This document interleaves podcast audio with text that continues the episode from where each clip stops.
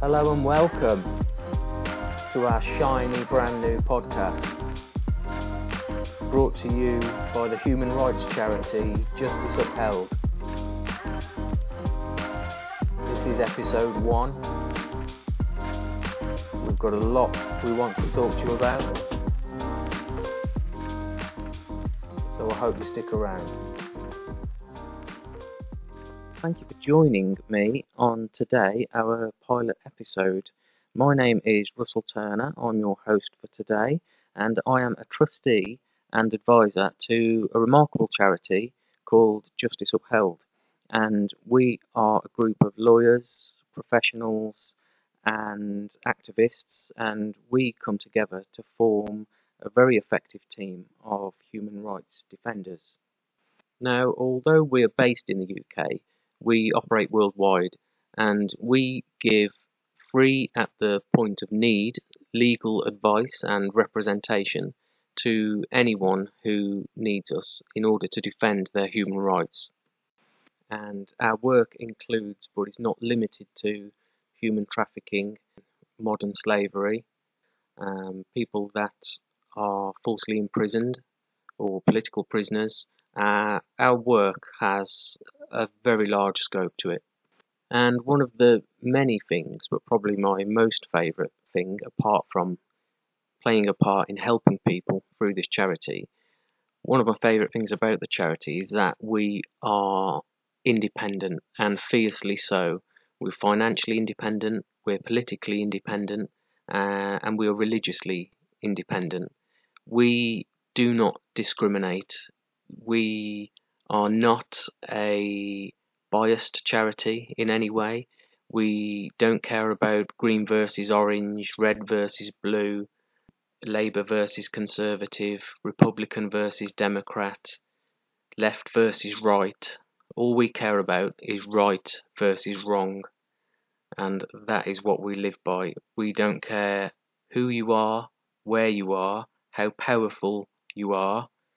If you are committing human rights violations, we will call you out and we will come after you and we will do everything within our power to highlight your transgressions and see you brought to justice.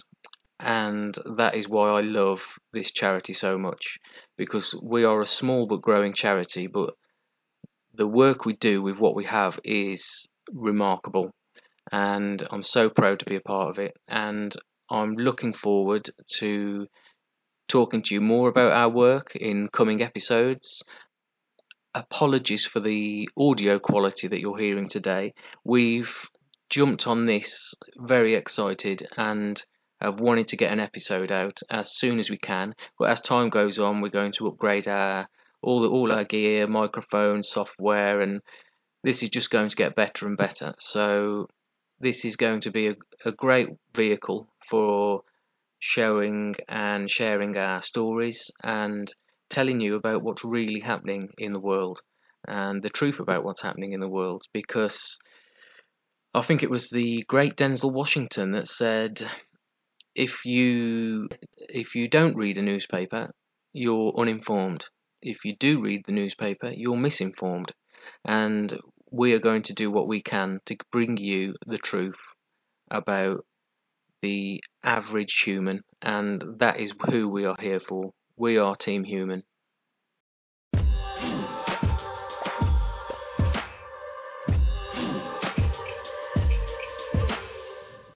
So, as you can imagine, a lot of our work is very sensitive, and there's only a certain amount of it that I can share with you at different points. Um, it involves the safety of a lot of people, but people we deal with, their lives are at risk at times. Uh, and we currently have uh, cases where we are helping people in Afghanistan and Iraq that I can't share with you yet. So, what I am going to do, and this will be a regular feature, I'm going to talk to you about something in the news that's caught our eye. And like I said earlier, part of our work is in education, and we want you to be informed and uh, just as we constantly try to grow our own knowledge base.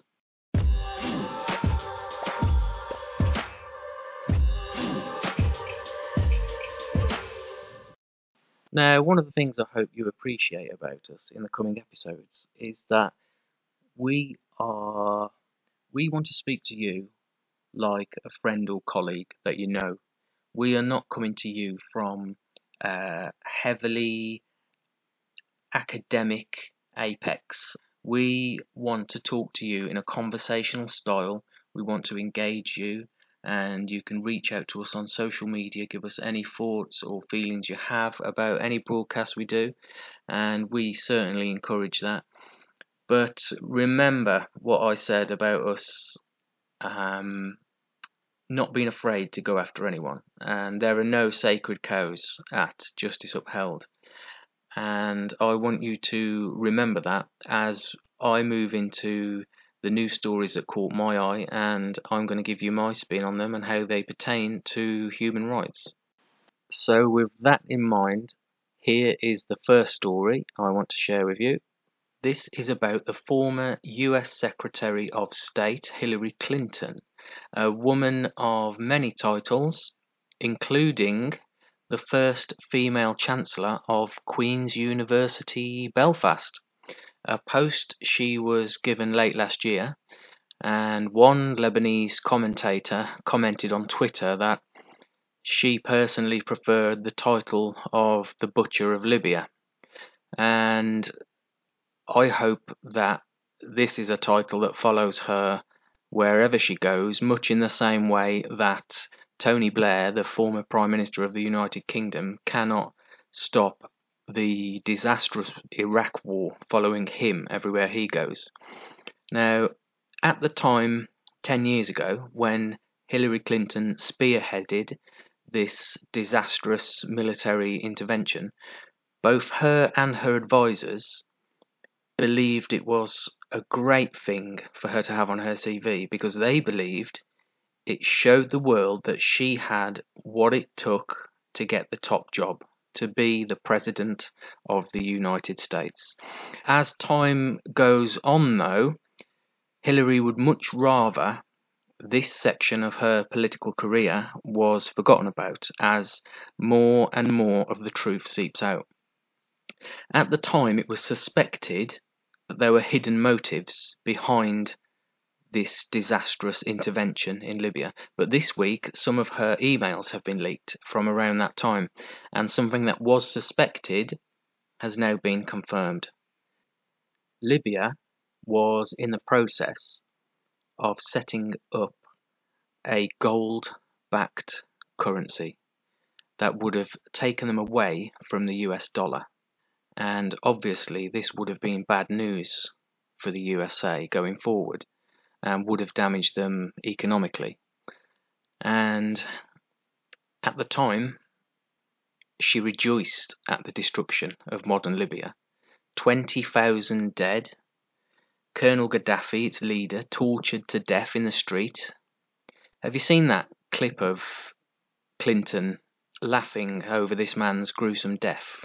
We came, we saw, he died, she famously said, punching the air and laughing. But the thing is, Colonel Gaddafi, a man of many faults and many crimes, had made a deal with George W. Bush. Give up your weapons of mass destruction and we'll leave you alone. We will not attempt to remove you from power. We won't interfere in Libya. Barack Obama comes into office, then drops that agreement into the waste paper bin. Then Hillary Clinton, under Obama, oversaw this dreadful military intervention in Libya, with France and the UK tagging along to share in the destruction. And what a remarkable record of death and destruction Hillary Clinton leaves in her wake. Her foundation, that she founded with her husband, former President Bill Clinton, quietly closed its doors a few years ago after what little of the money that could be accounted for, it turned out, was in part used for funding terrorists. She backed a coup in Haiti. She voted in favor of the Iraq war, 100,000 Iraqis dead minimum. She pushed for a troop surge in Afghanistan because let's face it, it's not her child getting sent over there to step on an improvised explosive device and lose their legs, is it? So why not? And she also pushed for 300 drone strikes in Pakistan, which killed 3,000 people. And there is talk of her now being the Democratic nominee for the 2024 presidential election. And if that is the case, as an aside, where is the talent in Western politics today? Because I can't see any, and I'm I'm not being hyperbolic here. The American people have already said no to her once, and I suspect they would say no to her again, especially as the only way she could campaign would be to throw her predecessor Joe Biden under the bus by saying that she would have done things differently and he's made a mess of things. That's the only way she could campaign. And make no mistake about it, she would do that. Because this is an egotistical, self serving ice queen who would throw her own grandmother under the bus if it benefited her in any way, especially if she believed it would make her more wealthy or give her another position of power. Hillary Clinton only cares about one person in this world, and that is Hillary Clinton. And she could well be Emperor Caligula reincarnated, as far as I'm concerned. And as dreadful as a human being she is, though, I mean, don't forget her and her husband being close friends of the convicted, now dead paedophile and suspected Mossad agent Jeffrey Epstein, and Ghislaine Maxwell, currently being tried for sex trafficking underage girls. Don't forget about how close they were. Um, will she run for president again? I dread to think, but the Democrat Party would be crazy to green light another run for her, in my opinion, but I digress. So, just to reiterate, George Bush Jr. makes a deal with Colonel Gaddafi to get rid of Libya's weapons of mass destruction in order to be left alone. He complies, then he gets not only removed from power, but tortured to death in the street on a camera phone anyway by US funded rebels. So, what do you think someone like Kim Jong un thinks when he sees that? When talk of denuclearization of the Korean Peninsula comes up, do you think he'll be receptive, or do you think he sees what happened to Gaddafi as simply another reason to acquire weapons of mass destruction? Libya today is still in a state of chaos and civil war, with refugees dying trying to flee, usually by drowning. Syria, another part of the world, running for the title of Hell on Earth, and another mess brought about in part by Obama Clinton policies. Yemen, another one. Barack Obama even bragged that Yemen was a model for his war on terror, and look at the place now. Another humanitarian and strategic catastrophe which has left charities and NGOs doing what they can to stop newborn babies either being bombed to bits or dying of malnutrition before their first birthday. But let's focus on human rights in Libya today. Libya was a relatively stable country, no threat to America, no threat to its allies, but today it is another class of disaster there's much talk these days about racial justice and historic slavery over the last two years in particular, and rightly so because these remain important conversations to have for many people. Today, as I speak to you now, wherever you are, there are black men with their hands in chains, joined together ten at a time, in dusty open air slave markets in Libya today slaves waiting to be sold off as farmhands or to work in factories to the highest bidder.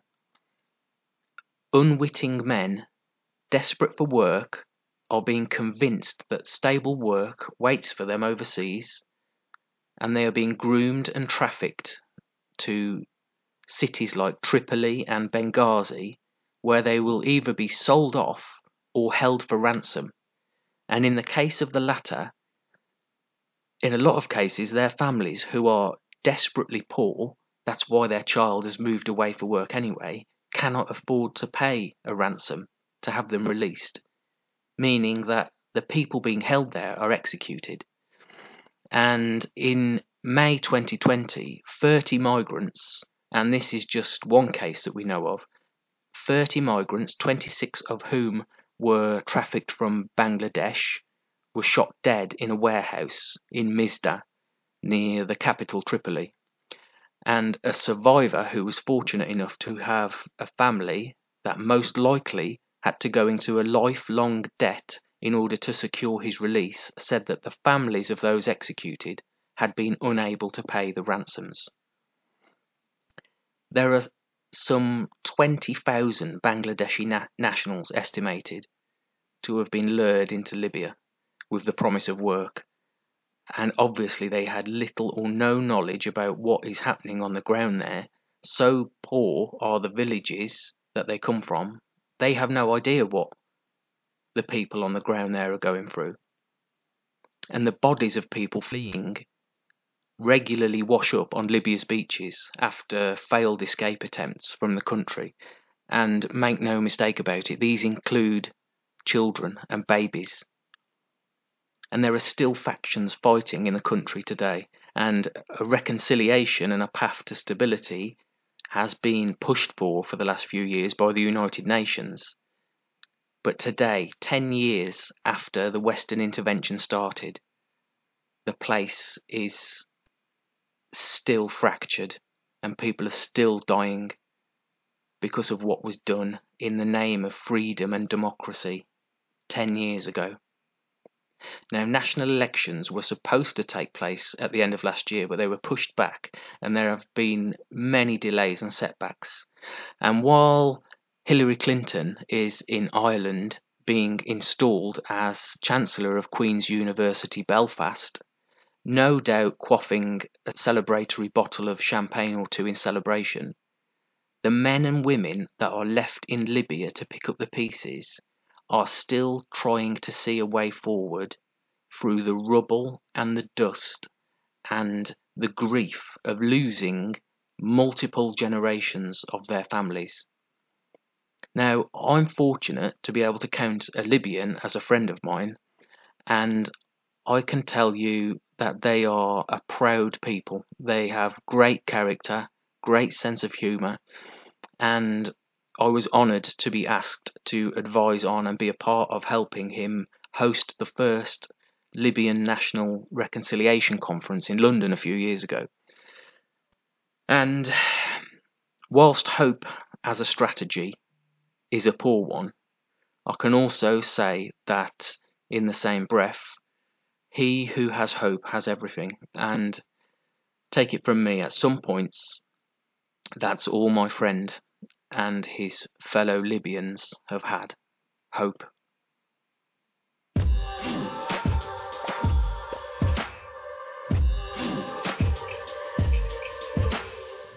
Hi, everyone, and welcome to our Justice Upheld podcast. My name is Lara, and I'm a human rights activist with Justice Upheld, which is a UK based charity focusing on human rights and the promotion of welfare for persecuted people in all parts of the world. Today, I will be interviewing uh, Shakil Anjum. He is a, also a human rights activist, and I'll get him to introduce himself now. Hello everyone, my name is Shakil Anjum. I'm a Pakistani Christian and US citizen from New York City.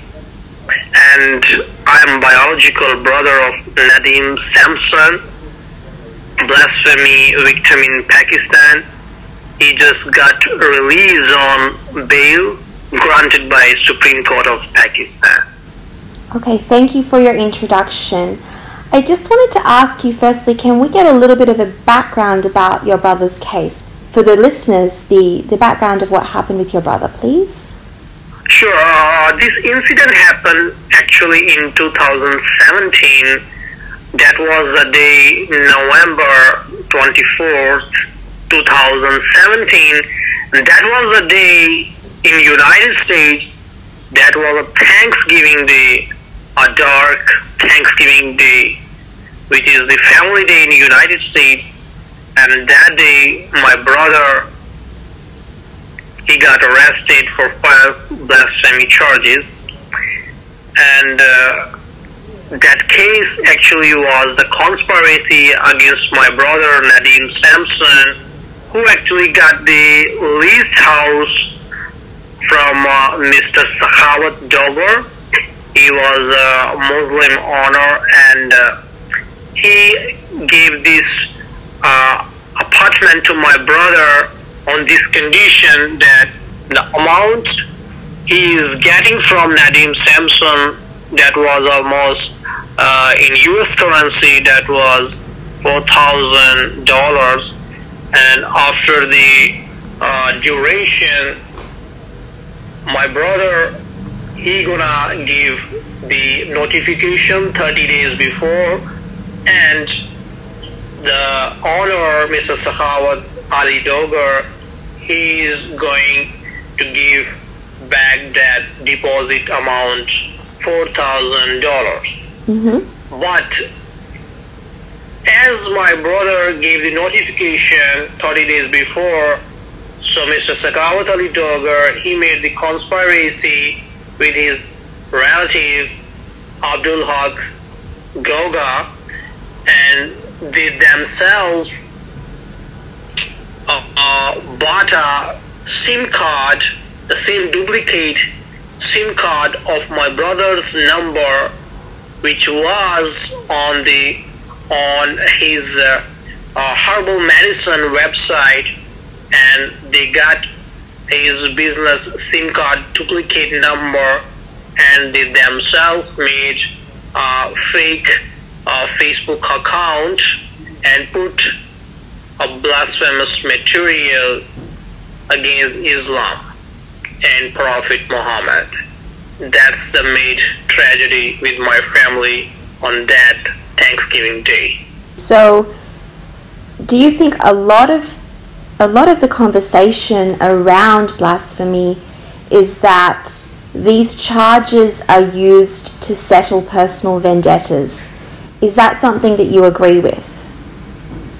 Yes, 100%. Okay. Wherever the people they have uh, some personal things or grudges or anything when they do not like something personally or somebody, so they make these kind of false accusations because these false accusations they do not require any evidence, they do not require any witnesses.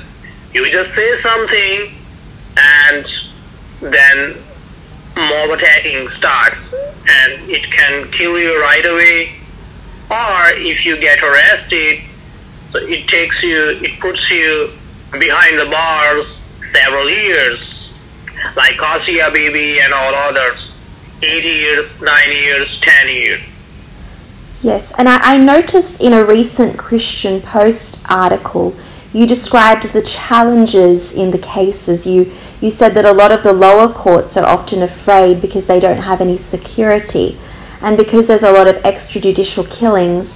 Often it has to go through the entire system before a person is exonerated. Can you talk a little bit ab- about that process? Yes, that's a okay. There are three courts: the the lower court, which is called trial court, and trial happens in that court. Uh, that is called also that is uh, called a district court. So trial always go there, and uh, but those uh, magistrate or you know the lower level judges, so they do not have any security or protection. Government they do not provide any security. So such kind of cases, the blasphemy cases, when they come up there, so they cannot conclude anything. So if they let the person, like accused person, they order to release, so they are also under threat in that situation. Somebody can kill them also because they are letting to go the person, like accused person. So this way, they cannot decide anything. So they do not announce any punishment you know, which is death penalty or life imprisonment.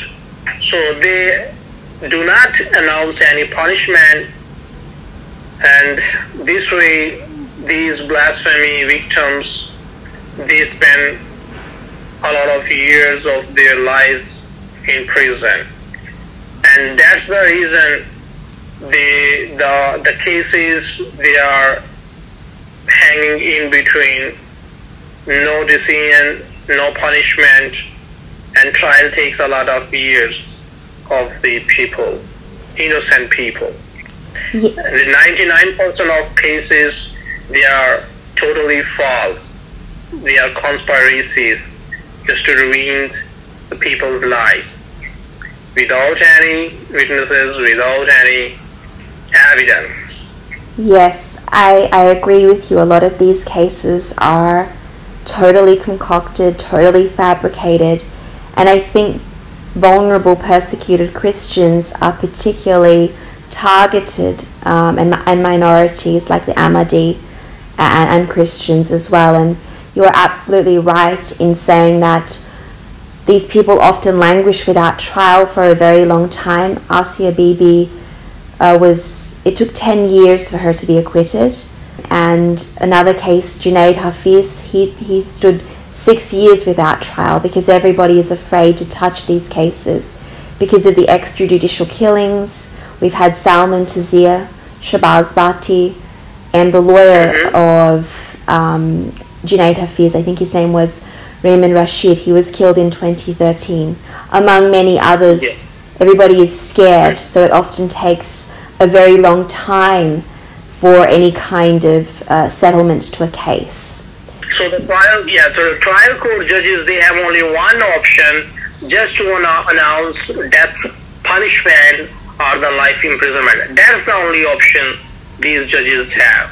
Yes, their hands are tied. So tied. then, yes, and then then this trial it goes up in the higher court, and if they cannot decide, then or they take the same decision, so then it goes to the Supreme Court. So this way it takes a lot of years, a lot of years, and still when it goes to Supreme Court, it's mostly it's like in the form of death punishment. And with the Asia case, or with my brother, these are the miracles. And I would like to mention uh, that person. I mean, that is angel for us, even for Asia or for Nadim Samson. So that is a defense attorney, Mr. Saif ul Muluk. So Yes. he is like angel for us. So he is saving lives of blasphemy victims. He is fighting, and he is also he he has severe life threat. And thank God he is safe and he's still fighting, and he will continue to fight for all blasphemy victims. Indeed, I've, I've spoken often to Saif ul Muluk and I have a lot of admiration for his courage, tenacity, and his dedication to the cause, and he does this very bravely. Um, so I also join in admiration for his pursuits in, in, in the cause of justice here. Um, so just back to your case, can you tell us the recent good news uh, about your brother being bailed and, and what's the next step?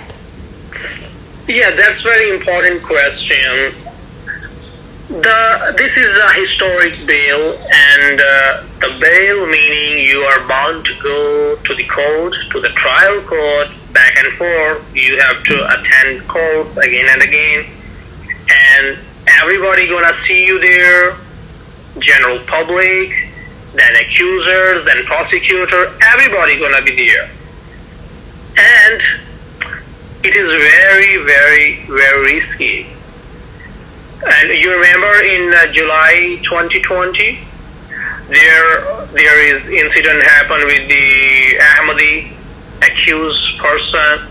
He was on the bail and he was going to uh, court to just to attend the trial hearing, and just in the right in the court courthouse courtroom somebody just shot him to death. So that's a deaths happen in the country, and when somebody does does like that, so they are known as the heroes, religious heroes. So, uh, with my brother's case, I'm really afraid because I am the head of the family, and my younger brother and me, we are really afraid that this is going to be a very dangerous situation because my brother, he cannot, uh, he cannot.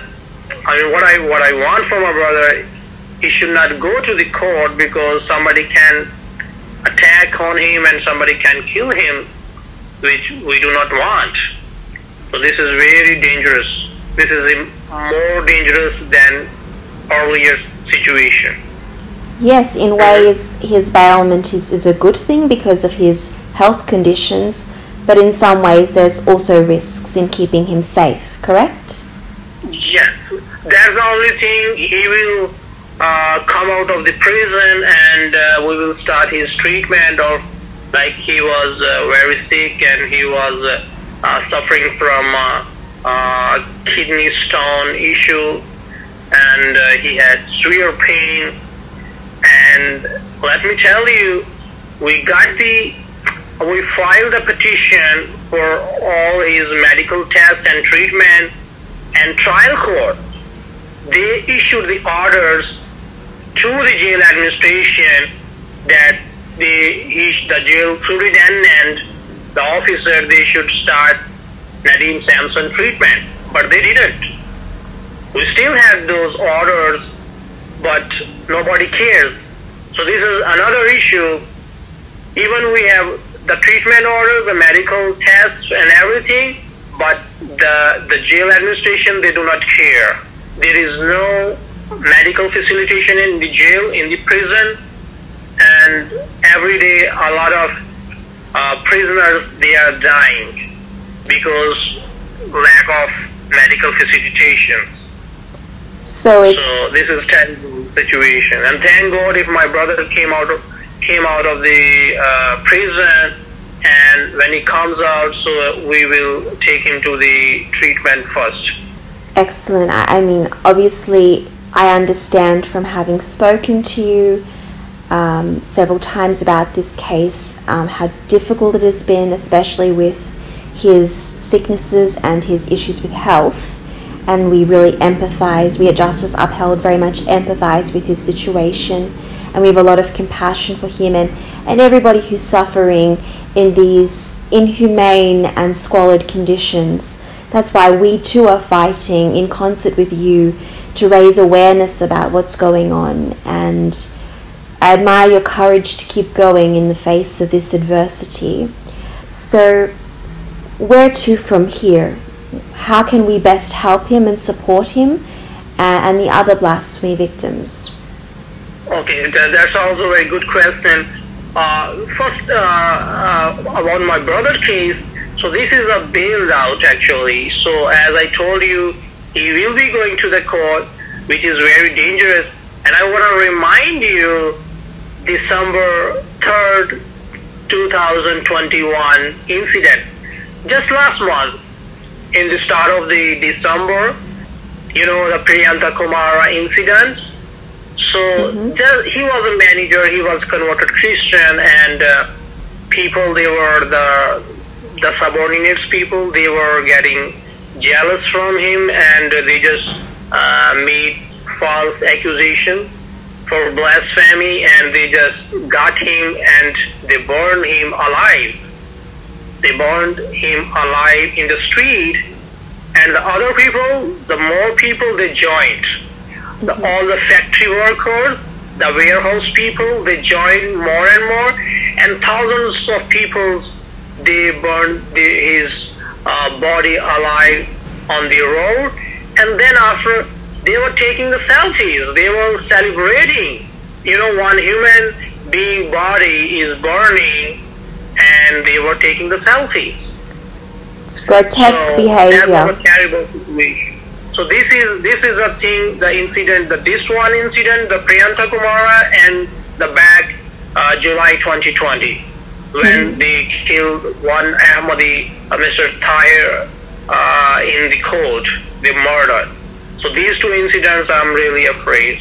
So that's why I have, uh, I'm still appealing to uh, all the European Union authorities and uh, Pope Francis and um, uh, Netherlands government, Canadian governments uh, for my brother safe evacuation, along with my younger brother's family. Certainly, once a final verdict is rendered, and, and I hope that it's an exoneration, there will need to be a very speedy evacuation plan. I completely agree. So it's important that um, you continue to advocate and, and, and, and speak to Pope, Pope Francis and other eminent political figures to ensure that when, as soon as possible, he is allowed to evacuate, he can do so safely to a Western country. And we at Justice Upheld will do everything in our power to raise awareness about this case and to ensure that it's heard by the correct ears and, that your voice is heard and not marginalized in the collateral so that we can support you as best as we can. And that's why we're doing this podcast to raise awareness for your case and for every other case and to ensure um, justice is, is served here and, and for future victims. Yes, I would uh, like to uh, thanks to Justice Upheld because uh, previously uh, they published uh, my article and uh, also Justice Upheld they did really lobbying to raise a voice for Nadim Samson for his release and I'm really grateful to all your team and for this podcast also. No problem, and we're so grateful to have you on. Now, is there anything that moving forward you would like to tell listeners about how we can help in a practical way um, to, to institute reform, to encourage change, and to support you, your brother, and other victims? What, what practically could we do to help you? I would uh, I would uh, like to mention also the very important figure uh, in this uh, in this case. The first thing, uh, National Commission for Justice and Peace, which is a Catholic organization in Lahore Diocese, Pakistan. So they are funded by the Vatican or Pope Francis organization. They actually provided all the legal fees and everything. They actually hired Mr. Saif ul Muluk to save my brother's life. So I really appreciate uh, uh, to NCJP. I'm very grateful. And also the important figure is uh, Justice Mansoor Ali Shah. So let me tell you, uh, there were three judges at the time of the hearing, like the bill petition hearing. There were three judges and two judges they were they were avoiding to uh, give the bail, but only uh, Mr. Uh, Justice uh, Mansoor Ali Shah, he was a one and only judge. He wanted to grant Nadim Samson bail. So I'm really grateful to him also, and uh, uh, Mr. Saif ul Muluk. So we collectively we should uh, appreciate these kind of uh, liberal uh, judges uh, in the Supreme Court, and we also appreciate uh, Prime Minister of Pakistan, Mr. Imran Khan. So as we clearly uh, we remember that in 2018, Asia Bibi and my brother they released in in Imran Khan's prime ministership. Correct. So we hope for other blaspheming people also that uh, we can collectively raise voice for uh, blasphemy victims internationally, and uh, we can get favor from this kind of uh, liberal-minded judges. Yes, and we pray for Imran Khan to challenge and repudiate the more radical elements uh, in government like Tehreek-e-Labbaik the TLP party, which is obviously very fervently in favour of the blasphemy laws. We hope that he will make policies that challenge these extreme elements in Pakistani society and which will hold mob violence to, to account and will, will help prevent lynch or extrajudicial killings. There is so much of a way to go. Um, it's a very long journey, but we will continue to support you in that journey in whatever way we can. Um, you know, we, we hope to be champions of change, and change doesn't happen overnight, but it, it happens with people coming together, like minded people and organizations coming together and championing the causes that matter. And so we are here for you, and yes, we do hope Imran Khan will really challenge these, these, these radicalists, basically. So, is there any further thing that you would like to say um, that you would like listeners to hear about your case or any other case? Yes, um, I, uh, I would like to mention this thing also because uh, this start of the year and the first week of January, there another incident happened, like the hearing happened in on January 3rd, January 3rd, 2022. So that was a Zafar Bhatti case. Mm-hmm. Uh, that is a blasphemy case, and Mr. Zafar Bhatti is a Christian blasphemy victim. He spent 10 years, 10 years in prison, and after 10 years, judges they announced death penalty for him, and uh, he's now he's 58 years old, and to watching this hearing announcement, my all other friends, uh, my activist friends, they were really worried what's going to be with Nadim Samson hearing on January 5th. So which was that hearing which was coming right after three days. But thanks God, uh, uh, thanks God and thanks Justice Mansoor Ali Shah. So they re- they released the order to release my brother. So we will continue uh, to raise voice uh, for Zafar Bhatti and all other uh, blasphemy victims. Yes, we are also concerned about the plight of Zafar Bhatti and the other blasphemy victims languishing in squalid conditions. We are, however, thankful for this small win in, the, in terms of the bailment of your brother, but there is so much more to go in this case and in the other cases. So we have to be steadfast in our vision for justice, and we have to keep campaigning. And I admire your courage, your ability to keep showing up even when it's very difficult.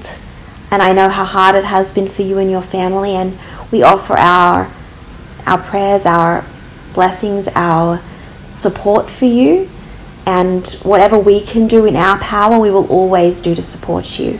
So we just thank the listeners for tuning in.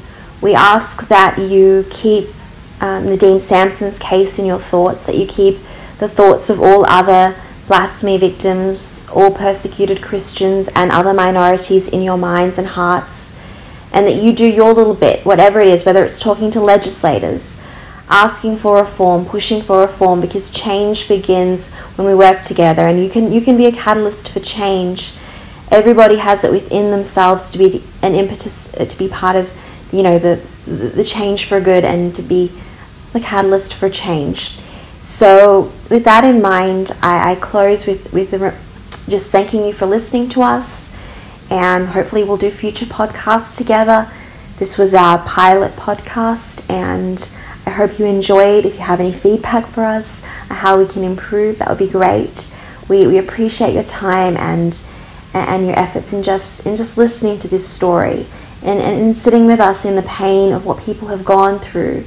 People are really struggling and we are an organization about human rights. And so as you go about your daily lives, never forget that in this world there are people that are suffering in the darkness and we must continue to help them. So, with that in mind, I, I thank you for listening to this podcast and I wish you all a wonderful day. Thank you from me. Is there any final remark from you? No, thank you so much. May God thank bless you. you. Thank and you. may God bless you. Thank you.